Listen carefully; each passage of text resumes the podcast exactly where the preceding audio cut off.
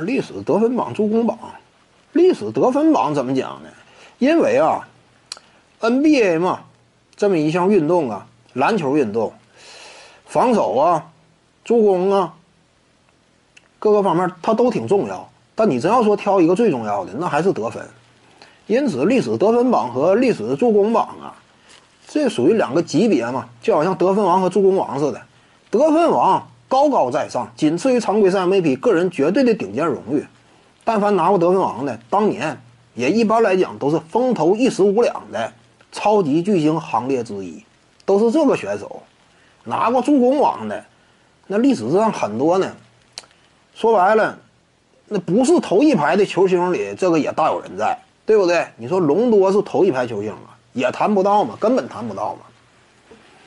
这就是助攻和得分呢，在篮球这项运动当中，意义与价值、地位还是有明显区分的。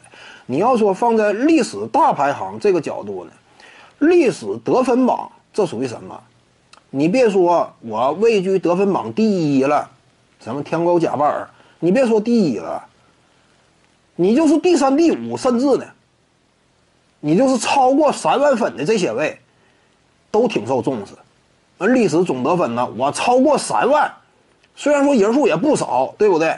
但是你只要能做到呢，这甚至在一定程度上都能够成为你入选名人堂的一个重要保障。就算说你其他荣誉拿的少，总得分超过三万，基本上也都给你大开方便之门。属于什么？进攻火力绝对凶悍，这种级别的选手才能够做到。所以历史上啊，各种数据型荣誉。得分榜这个是比较特殊的，不是说就第一好使，前三、前五、前十都挺有位置，超过三万分，这都不俗。但是呢，助攻榜就不是这样。你比如说呀，现在一谈到助攻榜啊，除了第一是约翰斯托克顿以外，第二、第三你知道是谁呀？而且你啥时候看啊？一名球员助攻数如何如何啊？我超过多少多少，成为一个绝对的大新闻呢？像当年德克诺维斯基。超过三万分那样那么引起关注啊，绝对不会的。助攻也很重要不假，但你跟得分相比的话，错了一截。放眼整个历史，你像助攻榜、盖帽榜，这个一般来讲呢，也就第一，真正说拿出来说事儿呢，好听一些。前三勉勉强强，至于说再靠后，那你基本上没人提了。前三开外，一般没人提了。通常来讲都讲第一、第二都勉强，对不对？